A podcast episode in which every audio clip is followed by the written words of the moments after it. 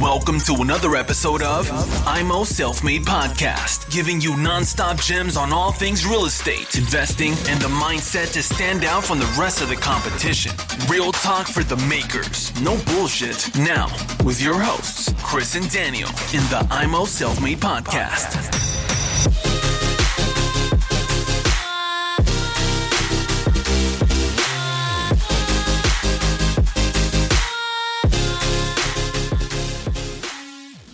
So, meine lieben äh, Zuhörer, wir sind immer noch auf der Immobilienoffensive. Heute mit dem Oliver Fischer im Interview, dem Dinosaurier des Immobilieninvestments. Olli, stell dich doch mal kurz vor für die Leute, die dich noch nicht kennen. Wir haben ja auch einige Leute, die die Immopreneur-Community noch nicht kennen. Wie alt du vielleicht bist und seit wann du mit Immobilien zu tun hast. Ja, sehr gerne. Ja, erstmal herzlichen Glückwunsch zu eurem Podcast. Schon allein der Name spricht ja für sich. Imo Selfmade und genau das ist ja auch das, was wir so ein bisschen beflügeln wollen, dass die Leute selber über sich nachdenken, dass sie wirklich Gas geben und mal ein bisschen über ihre Zukunft nachdenken. Und ich glaube, das beste Vehikel dafür ist Immobilien.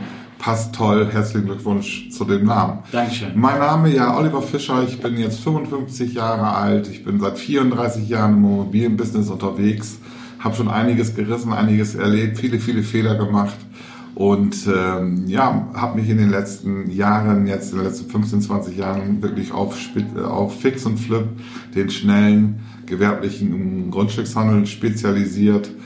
Und äh, ja, und jetzt bin ich so weit, dass ich eben auch jungen Investoren dabei helfe, mehr Geld zu verdienen. Ich versuche so ein bisschen, dass die, die Fehler ausmerzen, die so allgemein in den Foren auch äh, ja oft gemacht werden, wenn ich das manchmal sehe, dass da irgendwelche Totalschäden gekauft werden und Häuser äh, ja von Grund aus saniert werden und und und. Das ist nicht mein System. Ja, das ist eigentlich so meine Spezialität, eben dieses Fix und Flip, schnelle Deals mit System. Olli, ich werde dir mal ein paar Fragen jetzt stellen. Ähm, Gerne. Und zwar, pass mal auf. Kannst du dich noch, du bist ja schon so lange im Business drin, an deinen allerersten Deal erinnern? Mhm. Und kannst du denen mal kurz, kurz schildern, was und ob der jetzt im Nachgang, ein paar Jahre später, dann wirklich ein guter Deal war mhm. und warum du den gemacht hast? Hattest du einen Mentor, deine Eltern? Wie bist du da drauf gekommen? Und hattest du da schon diese Strategie? Mhm. Mein aller, allererster Deal war mein aller, allerbester Deal, weil so ohne diesen ersten Deal wäre ich nie so weit gekommen, wie es jetzt eben ist. Ähm, das ist eigentlich passiert, ähm, weil ich einen Menschen kennengelernt habe, der Immobilien gehandelt hat. Zu der Zeit, das war mit 21, war ich noch bei, bei äh, Mercedes-Benz am Fließband. Da habe ich eben nach meiner Lehre als Kfz-Mechaniker gearbeitet. Damals war es in, weil man da gut und besser verdient hat und da bin ich dann eben auch gelandet. Ich habe es dann nur ein Jahr und einen Tag ausgehalten. Aber während der Zeit habe ich eben zwei Eigentumswohnungen gekauft von einem Herrn, der Eigentumswohnungen gehandelt hat. So genau das, was ich jetzt eben auch mache. Der hat große Wohnanlagen gekauft, aufgeteilt und dann eben auch wieder verkauft. Und den habe ich äh, kennenlernen dürfen. Wie gesagt, zwei Wohnungen gekauft. Eigentlich mit dem Hintergrund, dass ich beide Wohnungen mal zusammenlege mit meiner damaligen Freundin bzw. damaligen Frau. Haben wir dann unsere Zukunftsplanung, wie ja alle am Anfang. Ähm, und äh, ja, dann wie gesagt diese beiden Wohnungen gekauft.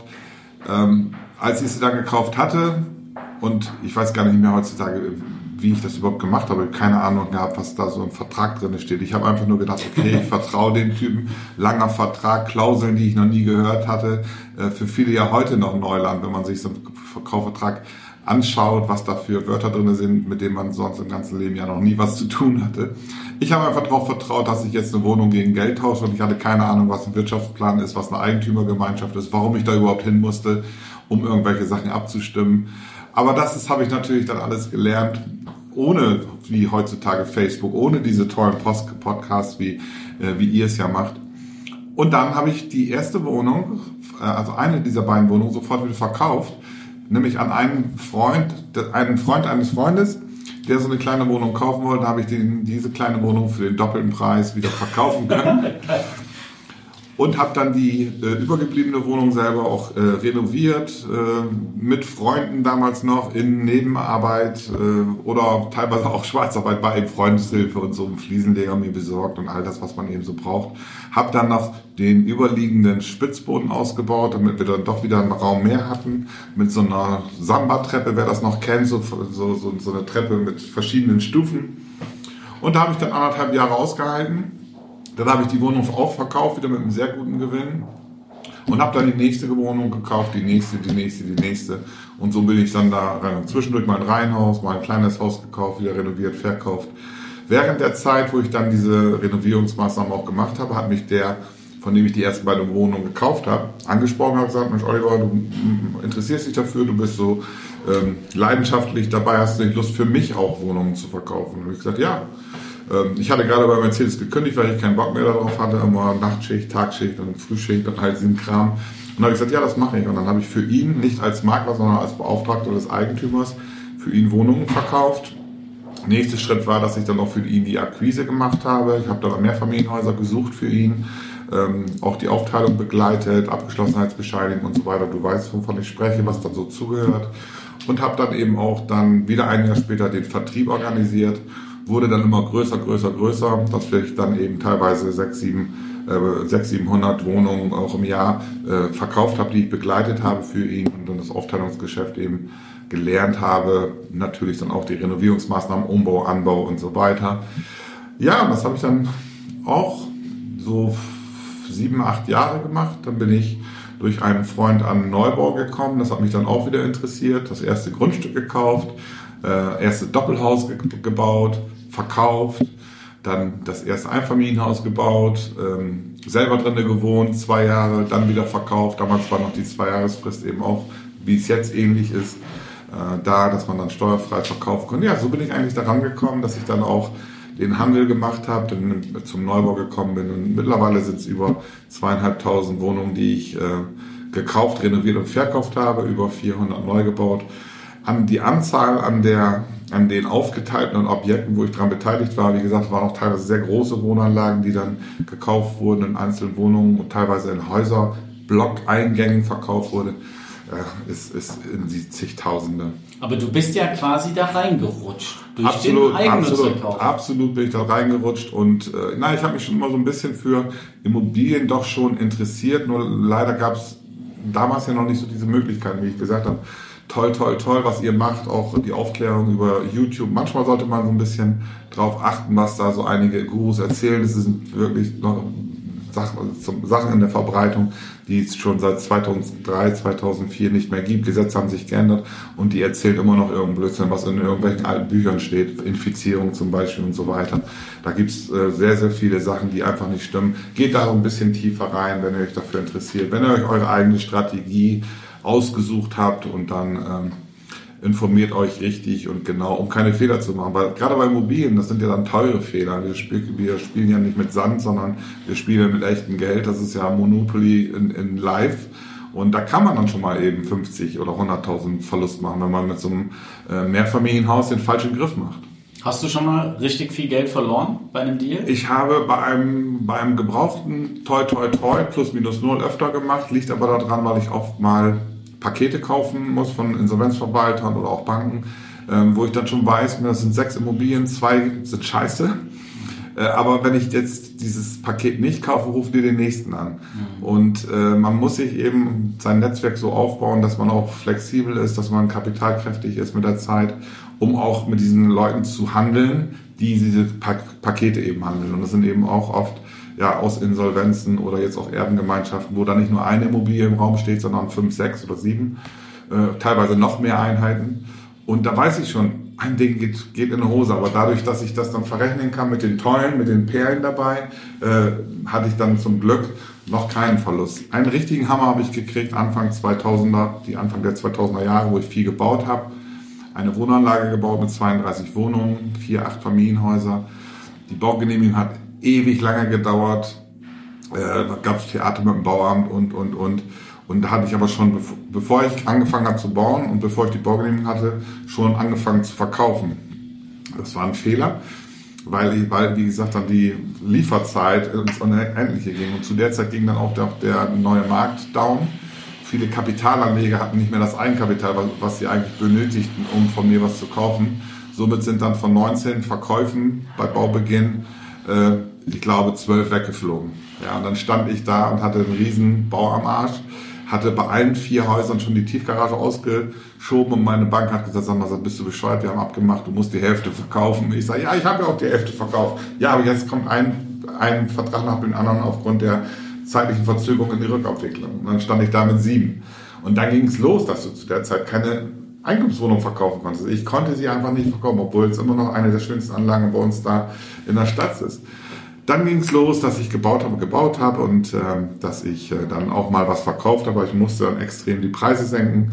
Ich habe dann damals schon per SMS eine Rundmail an alle Bekannten geschickt. Ich muss stehe unter Druck bei der Bank. War ganz ehrlich und offen, habe gesagt, ich habe äh, das Projekt, äh, tolle Wohnung, aber ich stehe bei der Bank wirklich unter Druck. Die setzen mir die Pistole auf, Pistole auf die Brust. Ich muss die Preise senken. Wer würde es die Wohnung kaufen für 20% Rabatt? Ja, dann konnte ich wieder einige verkaufen. Somit konnte ich wieder die Bank beruhigen, dass sie gesagt haben, wir finanzieren doch weiter. Die konnten besser schlafen? Die konnten besser schlafen. Ich habe den neuen äh, sieben oder acht oder neun Kaufverträge hingeknallt, zwar voll reduziert und teilweise noch unter 20 Prozent. Aber ich konnte dann eben das erfüllen, dass ich die Hälfte insgesamt jetzt dann verkauft hatte und dann ging es auch weiter. Aber dann lief es trotzdem im Verkauf schleppend weiter. Äh, kannst dir ja vorstellen, wenn du so Brocken hast, die Zinsen waren damals nicht 1%, sondern 8, 9, 10%, was ich bezahlt habe. War ja auch eine, keine normale langfristige Immobilienfinanzierung, sondern eine Betriebsmittelfinanzierung. Ja, das hat mich dann schon schlaflose äh, Nächte gekostet. Auch damals habe ich dann schon in die erste fertige Wohnung eine Musterwohnung eingerichtet.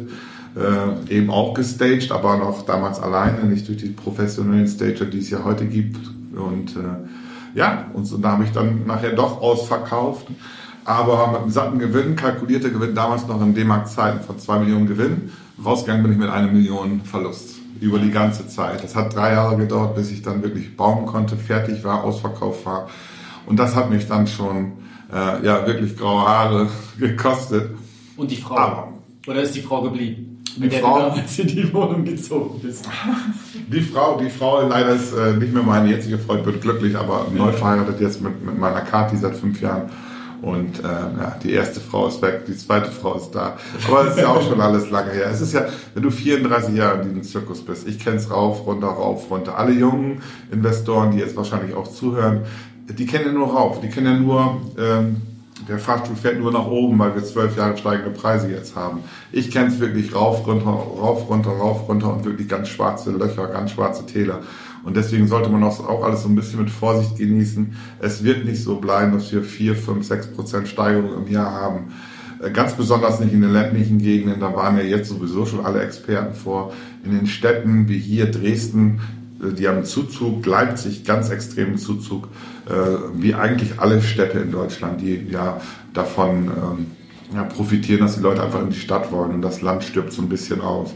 Man muss so ein bisschen mit Köpfchen investieren, schauen, was man tut und wo man investiert, gerade wenn man es langfristig macht. Wir haben alle keine Kristallkugel, wir haben alle, wissen alle nicht, was morgen ist und äh, die Politik her, äh, ist ja auch noch dann so gegen uns Investoren. Wir kriegen keine vernünftige Klarheit, wir haben kein wirklich vernünftig durchschaubares langfristiges Steuersystem für Immobilienanleger, für Investoren.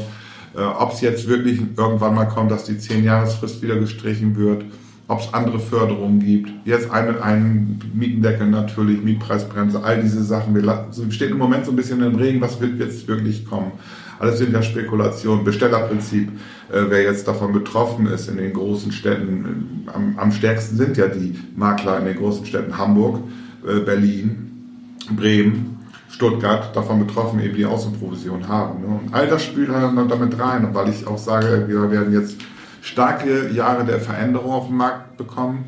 Und diejenigen, die vernünftig informiert sind, die werden gewinnen. Und die ja, hobbymäßig das betreiben, die werden richtig einen auf den Sack kriegen. Ich bin da fest von überzeugt, dass sich sehr, sehr viel ändert. Die Karten werden neu gemischt äh, in den nächsten ein, zwei, drei Jahren.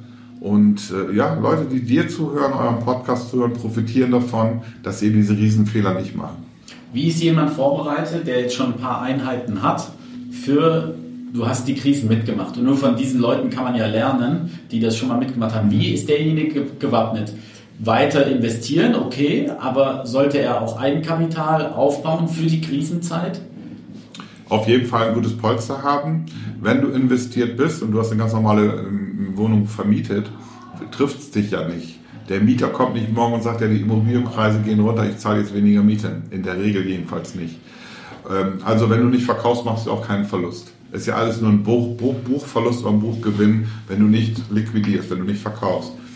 Äh, wie gesagt, ich bin äh, ja mit Leidenschaft Händler. Ich nutze äh, aus, wenn der irgendwo ein motivierter Verkäufer ist, äh, auf verschiedene Gründe, ob der jetzt wirtschaftlich eben ein Problem hat oder ob der einfach sich vergrößern will, sich verkleinern will, seine Wohnung verkaufen möchte, eben Erbengemeinschaften, Insolvenzen. Das ist ja eben auch das Geschäft von uns Immobilienkäufern. Die Investoren kaufen ja Immobilien von Leuten, die motiviert sind zu verkaufen. Meistens dann auch die, die eine Immobilie haben in einem schlechten Zustand. Da hat die Immobilie keine Schuld dran, sondern der Eigentümer hat die Schuld. Der, der Eigentümer könnte sie ja auch besser pflegen ähm, für den Verkauf vorbereiten, um einen besseren Preis zu bekommen. Das überlässt lässt aber uns Investoren, ja, weil er keinen Bock hat, ähm, seine Wohnung nochmal eben zu renovieren, schön zu machen, vielleicht sogar möbliert, wie wir es tun, um dann vielleicht einen besseren Preis von 20, 30 Prozent zu kriegen. Nein, die Leute wollen schnell verkaufen, die wollen ihr Problem gelöst haben, haben vielleicht auch eine, eine zeitliche Spanne, wo sie das Geld haben müssen aus dem Verkauf. Und das ist eben der Vorteil. Deswegen sage ich, ich bin jetzt äh, eine gefüllte Kriegskasse, um darauf zu reagieren. Deswegen mag ich es auch, schnell wieder zu verkaufen, damit ich schnell wieder liquide bin.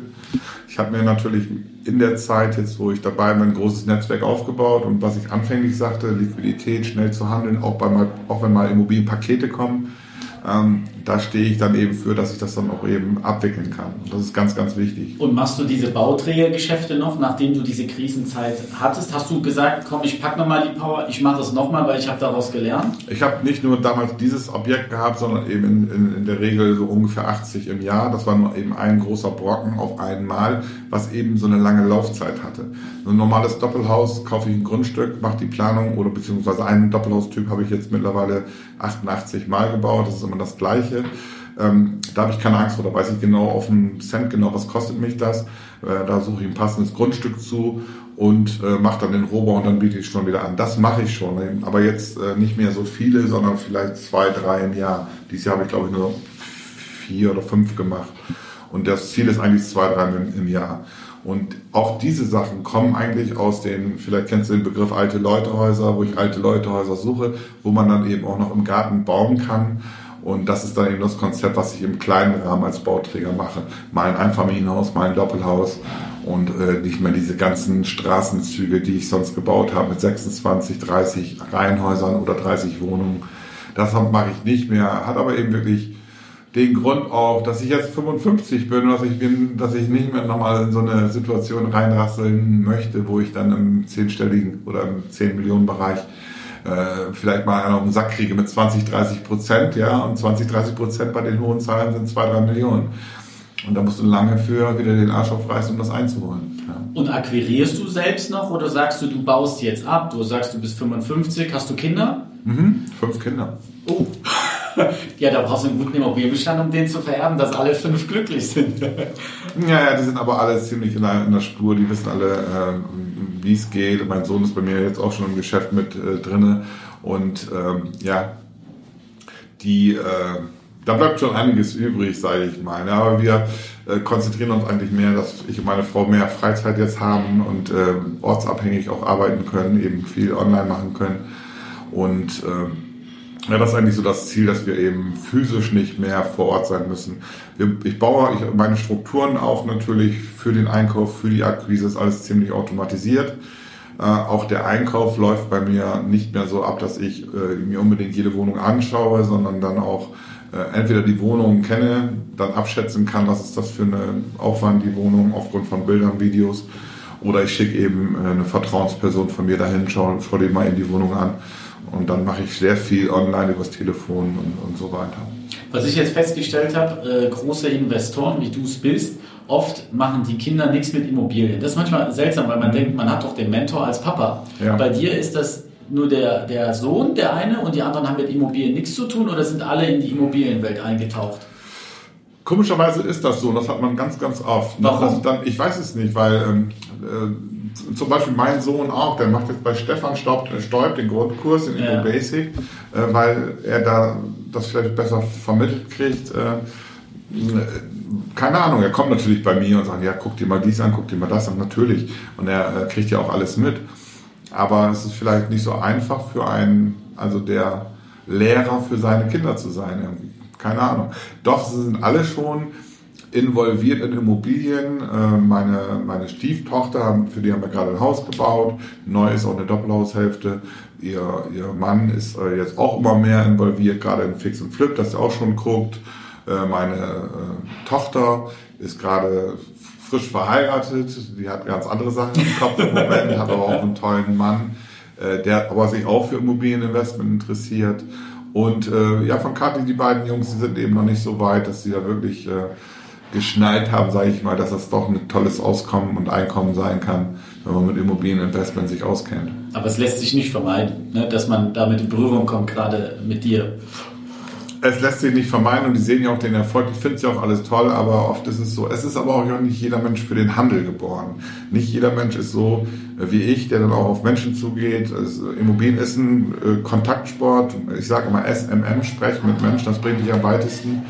Äh, nicht Daten und bunte Bilder angucken äh, bei Scout, sondern wirklich mit Menschen sprechen auf den Straßen, äh, sich austauschen, einfach mal fragen, kennen Sie jemanden, der ein Haus verkaufen will? Ich suche meine Freunde, ich suche hier in der Gegend ein Haus oder eine Wohnung, kommt man sehr, sehr weit mit. Lernt die Leute kennen, lernt die Immobilienlagen kennen, äh, lernt, siehst viele Immobilien, das ist sowieso wichtig, dass du unheimlich viel dir anguckst, dass du vielleicht mal so Trockenkalkulationen machst von Renovierungen, von zum Beispiel bei einer Wohnung oder beim Reihenhaus, dass du mal ein paar Freunde ansprichst, die rum, der vielleicht Handwerker ist. Und zum Beispiel ein Maler kennt dann wieder einen Fliesenleger, ein Fliesenleger kennt einen Klempner. Und so baust du ja so dein Netzwerk auf, indem du einfach kommunikationsstark bist. Und das musst du einfach machen. Du musst einfach ähm, dir dein Netzwerk aufbauen, damit du genau weißt, wen du anrufst, wenn du ein Problem hast im Bereich Immobilien. Musst du denn noch akquirieren? Machst du das noch oder hast du dein Netzwerk, wo du sagst, brauche ich nicht, ruf mich an? Nein, nein, wir, machen, wir, haben ja unsere Marketing, Direkt-Marketing-Systeme und so.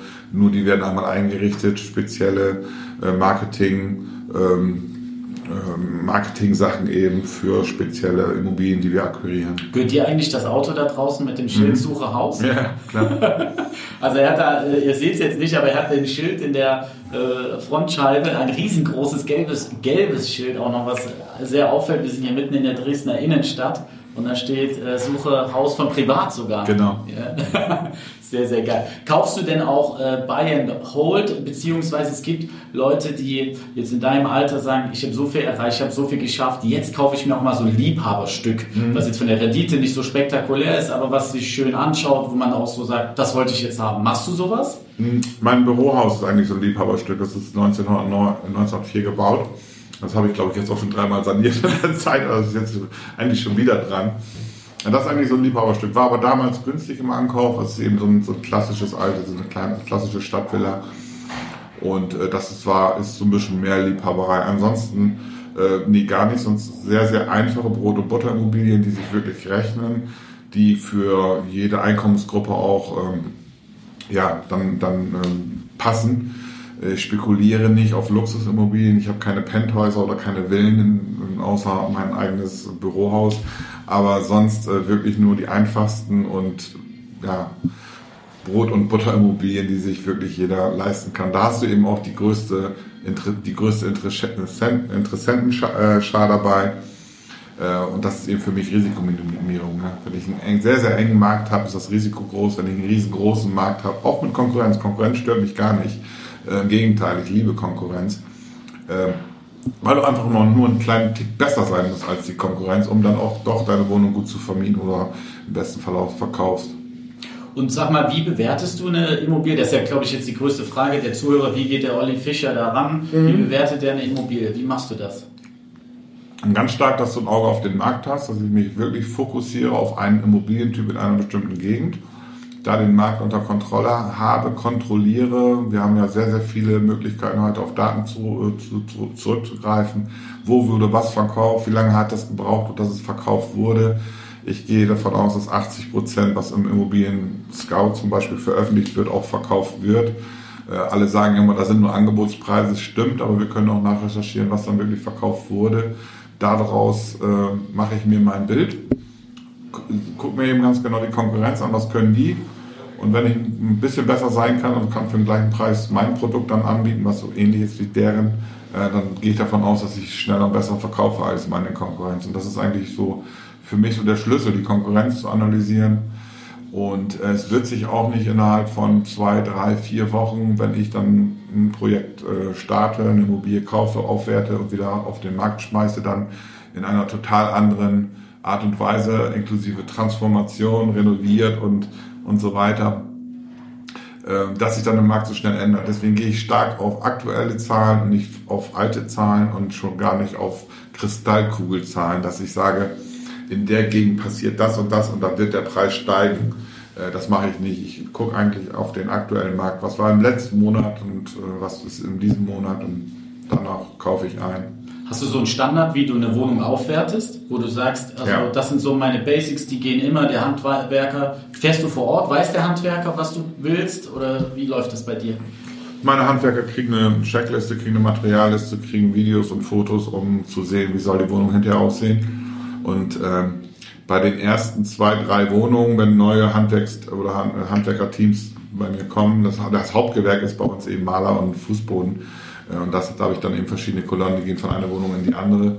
Sollte ich dann eine neue Kolonne mal kriegen, zum Glück habe ich aktuell drei Kolonnen, brauche ich mich gar nicht drum kümmern. Die, kaufen, die machen immer dasselbe, gehen von einer Wohnung zur anderen. Äh, da brauche ich mich nicht, aber am Anfang muss ich schon Qualitätskontrolle, denen erklären, wie sie wo was machen und so weiter. Aber sonst läuft das bei mir ziemlich automatisiert, systematisiert, wie ja auch äh, mein Fix- und Flip-Kurs ist. Äh, das ist eigentlich mal nach Zahlen. Du musst einfach die wirklichen Schritte gehen, um dann ans Ziel zu kommen. Wenn du zwischendurch was rauslässt, dann kann es sein, dass das alles nicht funktioniert. Du musst schon das vernünftig aufbauen, wie gesagt, auch dein Netzwerk aufbauen, damit du Leute anrufst, wenn ein Problem da ist, die das für dich sofort lösen. Ganz, ganz wichtig. Olli, ich habe noch drei Fragen. Ich hoffe, wir kriegen das hin. Wir haben 26 Minuten bisher gesprochen. Und zwar, haben Geld und Erfolg Oliver Fischer verändert in der Zeit? Auf jeden Fall. Geld und Erfolg. Ich meine, Geld äh, ist ja eine Sache der Sicherheit. Du kannst dir mehr leisten und, und, und auch wenn ich nicht so der Freund oder, oder der, der leidenschaftliche Ferrari-Fan bin oder so weiter. Aber äh, es ist schon schön, wenn man sich äh, tolle Sachen leisten kann, auch seine Familie unterstützen kann, meine Eltern unterstützen kann und so weiter. Und äh, das ist schon, ist schon eine wichtige Sache. Also nur das Streben nach Geld ist nichts unbedingt für mich. Alles, was ich mache, mache ich mit Leidenschaft und wirklich gerne. Und wenn ich es nicht gerne mache, lasse ich es. Dann bin ich ziemlich konsequent, genauso mit Menschen. Äh, ich, ich behandle jeden Mensch irgendwie an, wenn ich ihn kennenlerne, als Fünf-Sterne-Mensch. Wenn er dann zwei Sterne verliert, kenne ich ihn fast nicht mehr. Ja, und, so handle ich eigentlich. Und ich mache es einfach auch wirklich gerne, auch mit jungen Leuten. So wie wir, wir sehen uns heute das erste Mal und da haben wir gleich so, ein, gleich so eine, äh, äh, ja, hat gleich gefunkt und ne, wir schnacken so ein bisschen und schon ja, freut man sich wahrscheinlich auch dich, das das nächste Mal zu sehen, wie genau auch Daniel auch. Und so ist es eben. Wenn ich es gerne mache, mache ich super, super gerne. Und äh, wenn nicht, dann bin ich raus. Ja. Und wird ein Oliver Fischer in die Politik gehen? Auf keinen Fall. Warum? Ich glaube, die Leute, äh, das ist schon eine schwere Sache, weil du so viele Leute eben Gegner hast. Schon alleine, weil es eine, einfach eine andere Partei ist. Und äh, wäre nichts für mich. Du trittst ja an und äh, hast 20 Prozent auf deiner Seite, die sowieso auf deiner Seite sein müssen, weil sie in der Partei sind. Und alle anderen sind erstmal sowieso gegen dich, weil sie einfach auch wieder in einer anderen Mannschaft spielen. Und äh, nee, wäre überhaupt nichts für mich. Nee. Was eigentlich aber auch schade ist, weil genau solche Leute wie Investoren wären eigentlich auch mal gut für die Politik, um es von der anderen Seite Der eine sagt so, der andere sagt so, frag mal die Grünen, ob das so ist, ob die wirtschaftsstarke und interessierte Leute wollen in der Politik, weil ich würde es wahrscheinlich dann auch ähm, nach meinem Gutdünken machen und würde dann auch die wirtschaftlichen Sachen ein bisschen in den Vordergrund stellen, weil die starke Wirtschaft hat uns ja auch groß und sozial gemacht.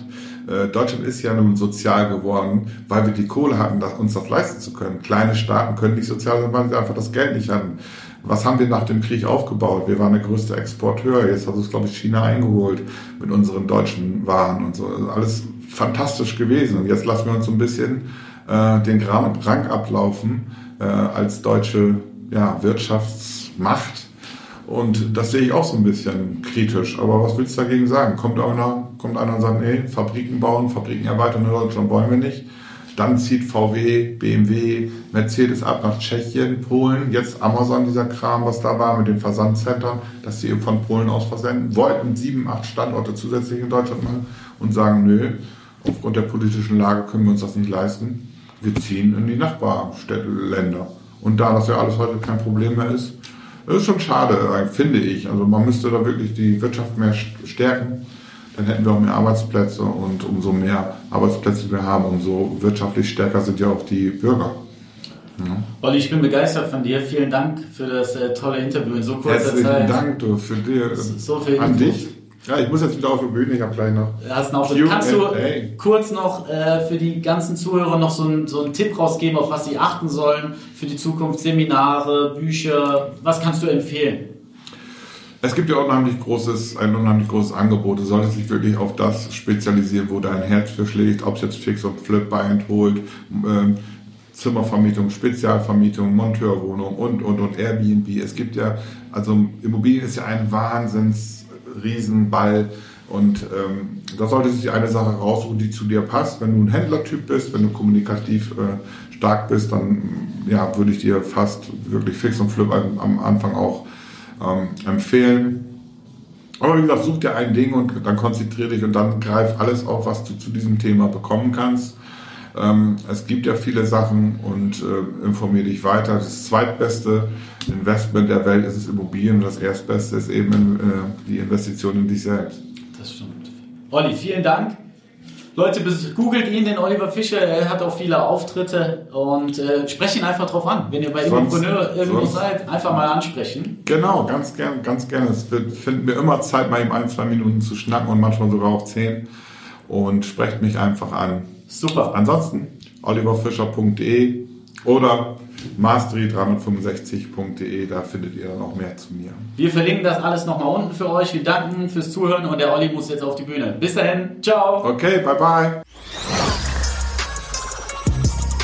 Thanks for tuning into IMO Self Made Podcast. Make sure to subscribe so you don't miss any future episodes. Leave a five star review and share this podcast to anyone that needs that kick of real estate motivation they need.